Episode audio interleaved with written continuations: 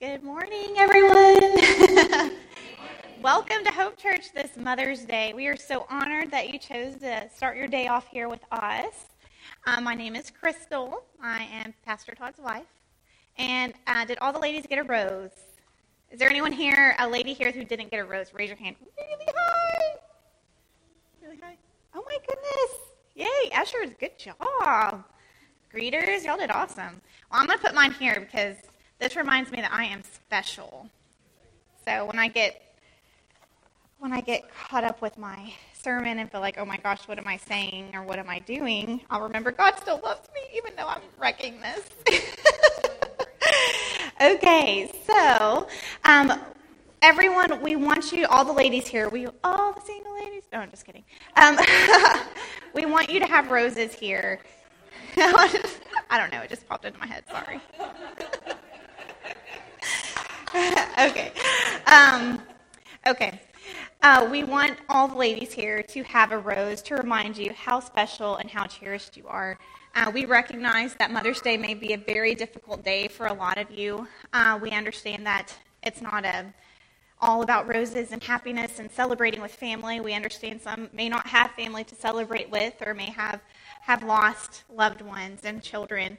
Um, we want you to know that you are loved and you are cherished and you are not forgotten. And um, God loves you. You are a daughter of Christ, and because of that, you are special. So we want you to know that today.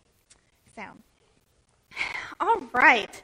So we're just going to dive right in because I went too long last time. So if I talk fast, sorry, bear with me. So I'm going to share a little bit about myself. Um, I graduated from high school in 2005, and my biggest debate with my parents as a teenager this is I was a very strange child. I didn't have those terrible teen years with my mom where we butted heads all the time. I was fairly a fairly compliant child and I was really honored. A lot of our church friends would ask my mom, "What are you doing with what are you doing with Crystal? Because we want our daughter to turn out like her." Mom was like, "My mom was she took a lot of pride in that." So, and I do too. Until I it was a discussion about going to college. And the biggest fight I had with my mom and dad was me going to college. My mom sat me down and she said, Crystal, college is a big decision. And I would really think, I really think junior college is a good way for you to go. It's affordable for us. We will cover every penny of it if you go to Cisco Junior College here in Abilene. Live at home and make sure college is what you want to do. Because, see, I had an older sister who went to McMurry University in Abilene she went for a year and decided it wasn't for her and had all this student loan debt. and so, and my parents had made a deal with her. They would pay for half of hers, she would pay for half, and she didn't finish and they weren't happy. So they said, try it out at Cisco. That's affordable. We can do that.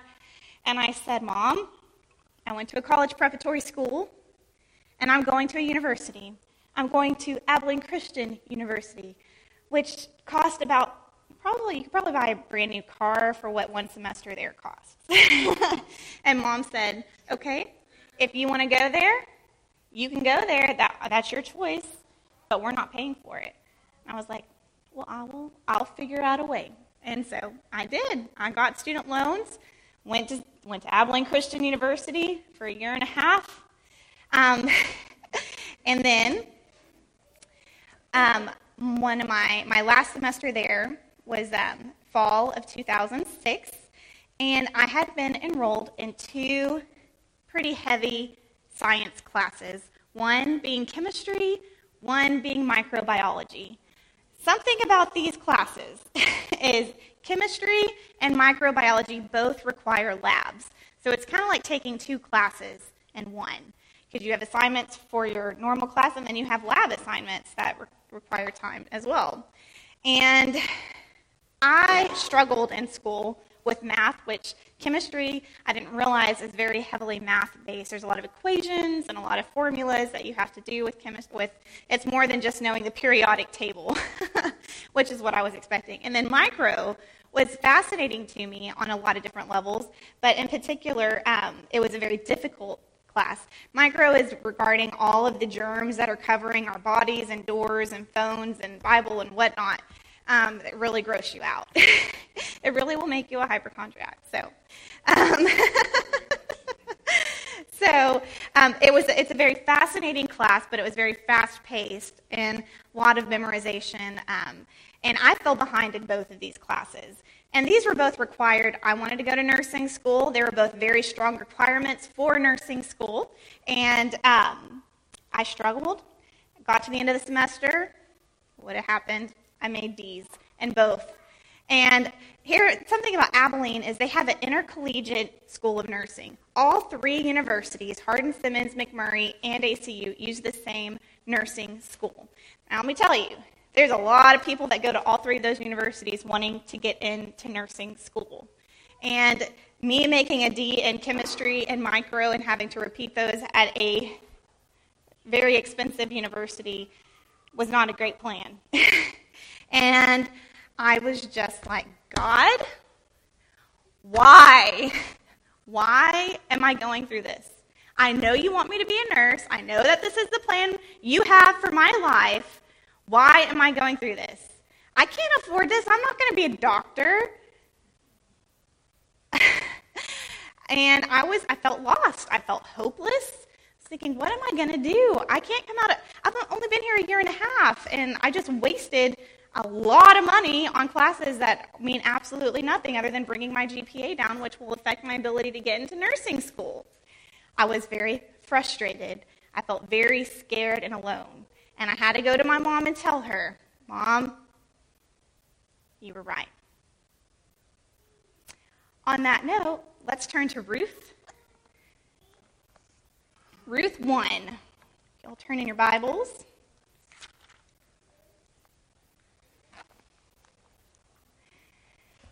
So you have the Pentateuch Genesis, Exodus, Leviticus, Numbers, Deuteronomy, Joshua, Judges, then Ruth. Sorry, I was looking for it the other day and I was like, oh my gosh, where is it? I should know this better. That's one thing about YouVersion is it's terrible is you don't you don't have to know the, the order of books in the Bible anymore, and you really if you don't use it, you definitely lose it. So anyway, it took me a while. So let's go on and get started. Ruth 1 1.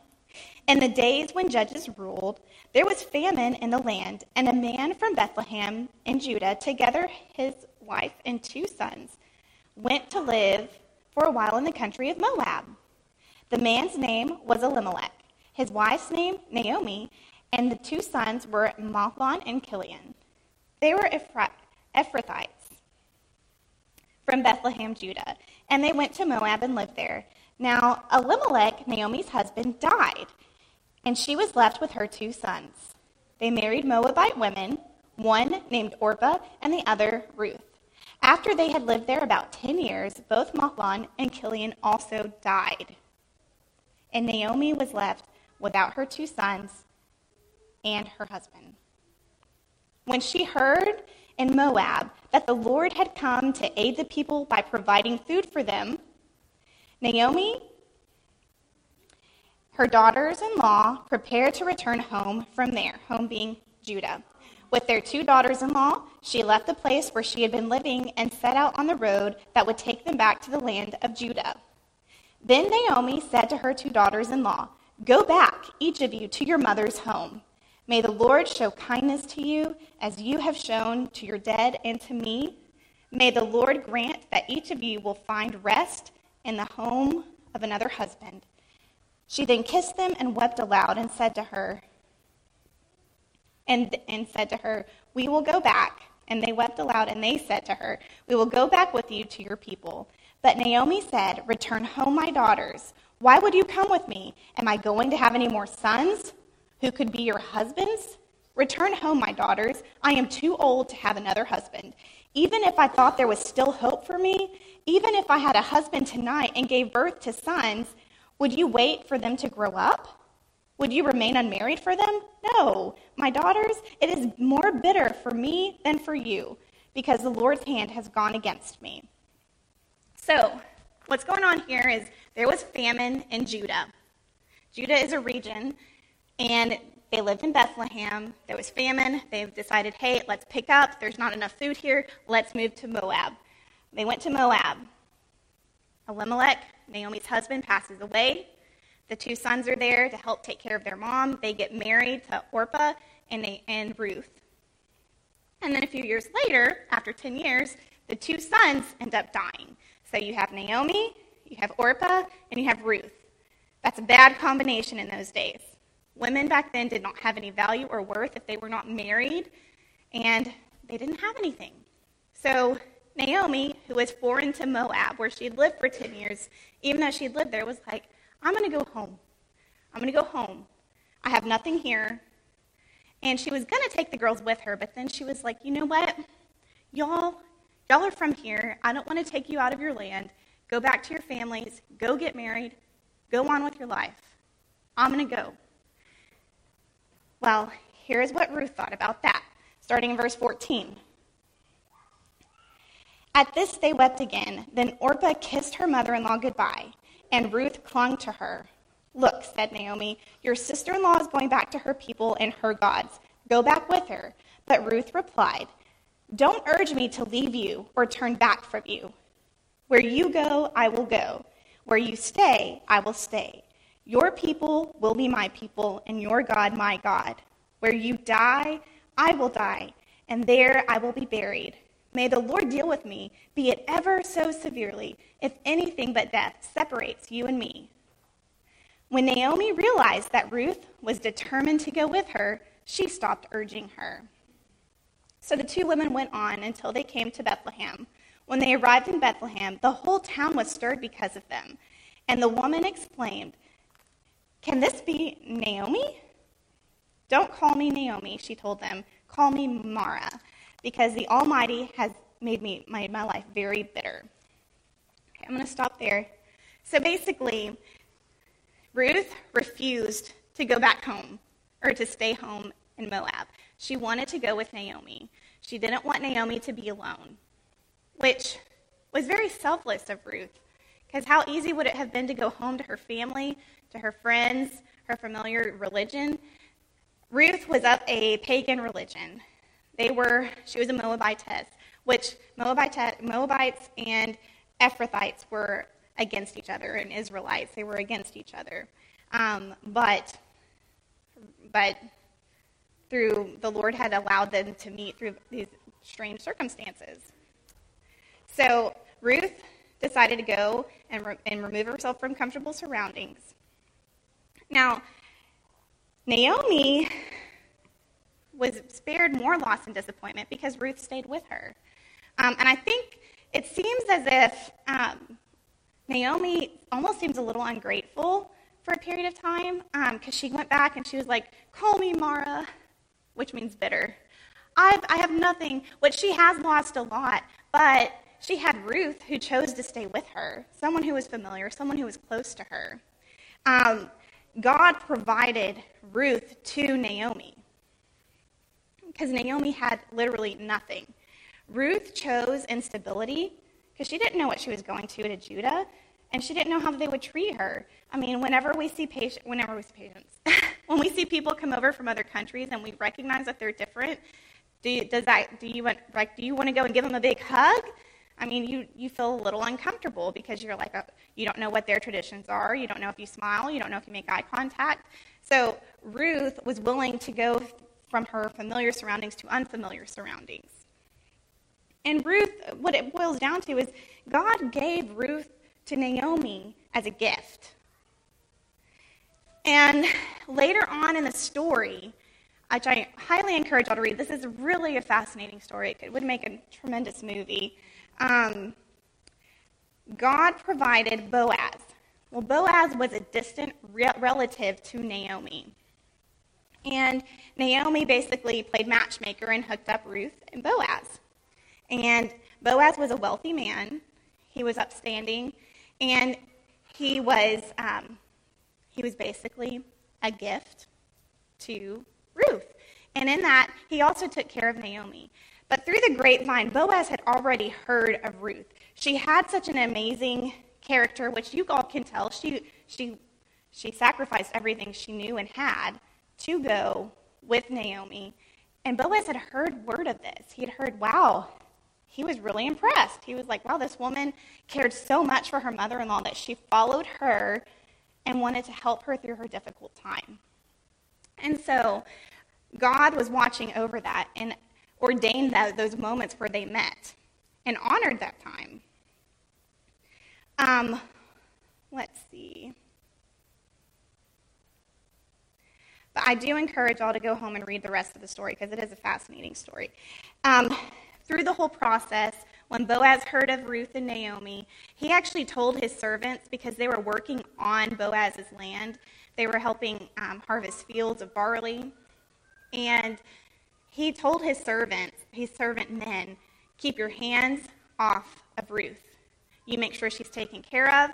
And he didn't have any, he didn't know her. He, it wasn't because he, I don't think, it doesn't say that he was pursuing her in any form or fashion, but he, he honored her and what she, what she stood for. So he had told them so that she was protected. He was protecting her even before she, they were married. So down the road, they end up getting married. Boaz purchases Elimelech. Elimelech is Naomi's husband that passed away. He purchases all the land that he had. And he wanted to use that land to honor Elimelech and Mahlon and Chilion. So his father in law, or it wouldn't be his father in law, they were not really, his family member that had passed away, to honor Naomi, her, her deceased husband, and also Ruth and her deceased husband, which I think is pretty fascinating. How many men would honor their spouse's person that passed away, their partner that passed away? And then that's that to me that is huge. And I think it's just a testament to um, Boaz's character, Naomi's character, and Ruth's character. But I do think it was interesting. It kind of made me kind of made me snicker a little bit. Why um, why was Ruth or why was Naomi so sad even when Ruth stayed? How many times do we encounter moments where God is showing us grace and mercy and we don't even acknowledge it or don't even realize it? Sometimes in our greatest sorrow, God's plan is beginning to unfold. And it's hard in those moments to see where He's working, but He is.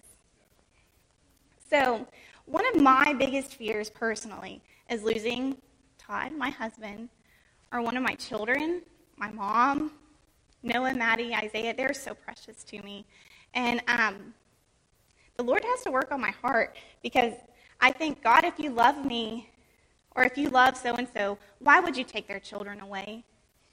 Why would you let their, their mom or dad pass away like that? Why do you let these things happen? And I can't help but Naomi was thinking, God, you've, you've left me nothing. We left land that we were starving. We were, we were living in hell on earth. And we left that to go get to have a better life, and you took away everything that I knew. And I'm sure she was thinking, why did we leave? If we had just stayed in Judah, they would all still be alive. And we don't understand why those things happen. We don't understand why we lose our loved ones. And it hurts.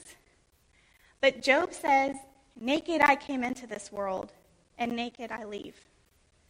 We have nothing.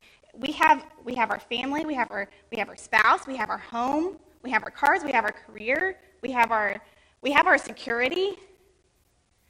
But all of those are gifts from the Lord. Those, are, those come from God. Nothing that we have nothing that we have acquired ourselves, nothing that we no strength. Every breath we take is a gift from God and it can be gone like that. But it's to remember that God is sovereign and He is the one who gives, He is the one who takes away, and it's okay. He's in control. And when we walk in that, and we walk, when we walk in that realm of peace and security, that is, that is when we have the most peace.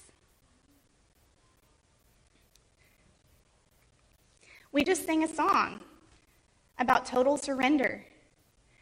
You can have it all, Lord. Everything that I own.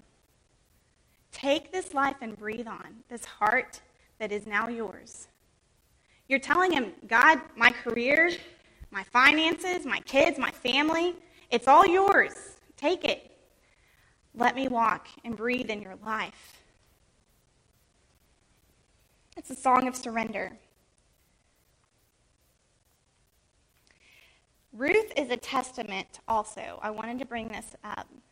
Ruth is a testament that God is for everyone. She was a part of a pagan tribe. She grew up in a pagan land different gods, different culture than Israel. And she moved there and she told Naomi, I will your God will be my God. And she was she was brought up into that. She she was a Christian, what what you would call back then. She turned into an Ephrathite a follower of God. Something I forgot to mention the last service, too, which is really incredible, is Boaz and Ruth had children together. And their children, their family, ended up being following the genealogy of Christ. I mean, what, how, how, how honored would you be to know that your great grandchild or great great great grandchild was a president of the United States.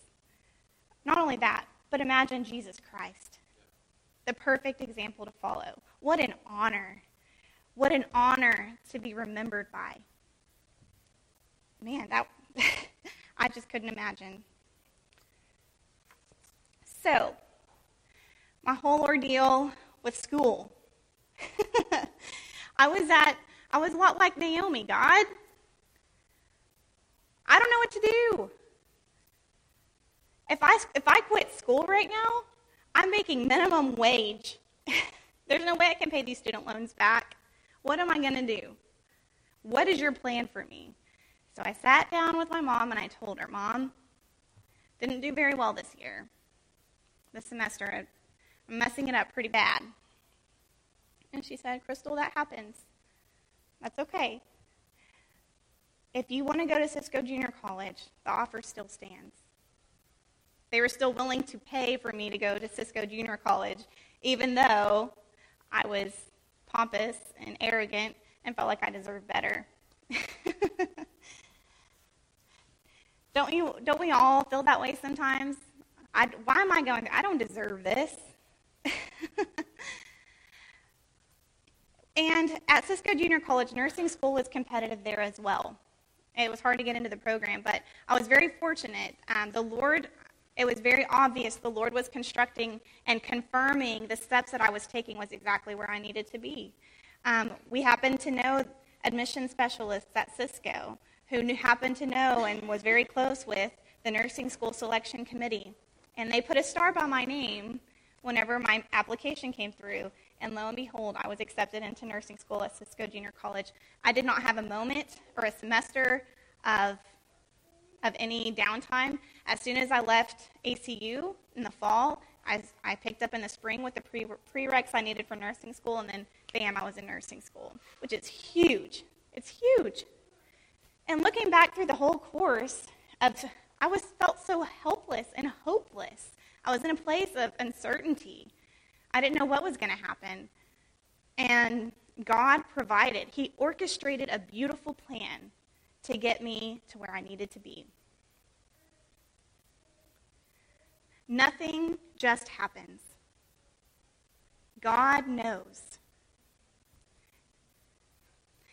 It wasn't my mistake, it was a part of God's plan.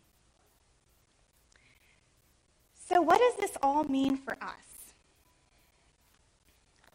Perhaps you've made a big mistake. Have you made a big mistake that you couldn't come back from? Have you, or have you just happened among circumstances that are very difficult? That you're like, God, why am I here? I didn't choose this. I didn't want to walk down this road. I did everything I could to prevent going down this road, and now I'm here. I'll never recover from this, God. The great thing is, God can take our biggest mistakes and our, our worst circumstances and turn them into our biggest successes. Number two, who has God strategically placed in your life to encourage you that you overlook or are ungrateful for? Are we crying out to God, saying, God, where is my help? Where are you? Where, where's my encouragement? I don't feel you. I don't have anyone I can talk to. I don't have anyone I can, I can confide in. When the answer is staring us right back in the face. And as the band comes forward, number three, do you truly grasp how loved and how cherished you are? Do you understand that an innocent man died for you? Do you understand that every hair on your head is counted? He knows how many hairs we have on our head. And if you have a head of hair like me, that changes every minute. It can be hard to keep up with. But He knows because He loves me. Do you know that He has a plan for you?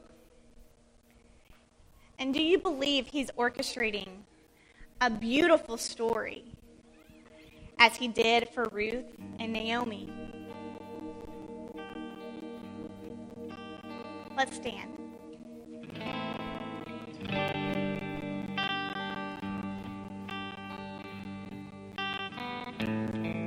Guys, you're cherished, you're loved, you're not forgotten in the most helpless and hopeless circumstances.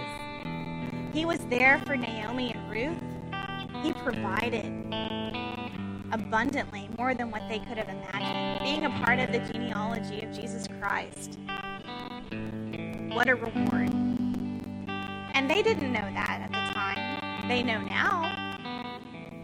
Sometimes on this side, we'll never see that why we're going through the trials we're going through. But He has a plan. He is orchestrating a plan, and we just have to believe and know He is here. In a moment, we're going to have our prayer partners up front and in the back. If there is something that you're going through that you need encouragement over, we really want you to come up and get prayer. We want you to know you're not alone. We want to we want to help you. If you want to give your life to the Lord, this is the time to do it. We're not going to embarrass you. We want to walk you down that road. We want to help you with those steps. Let's pray.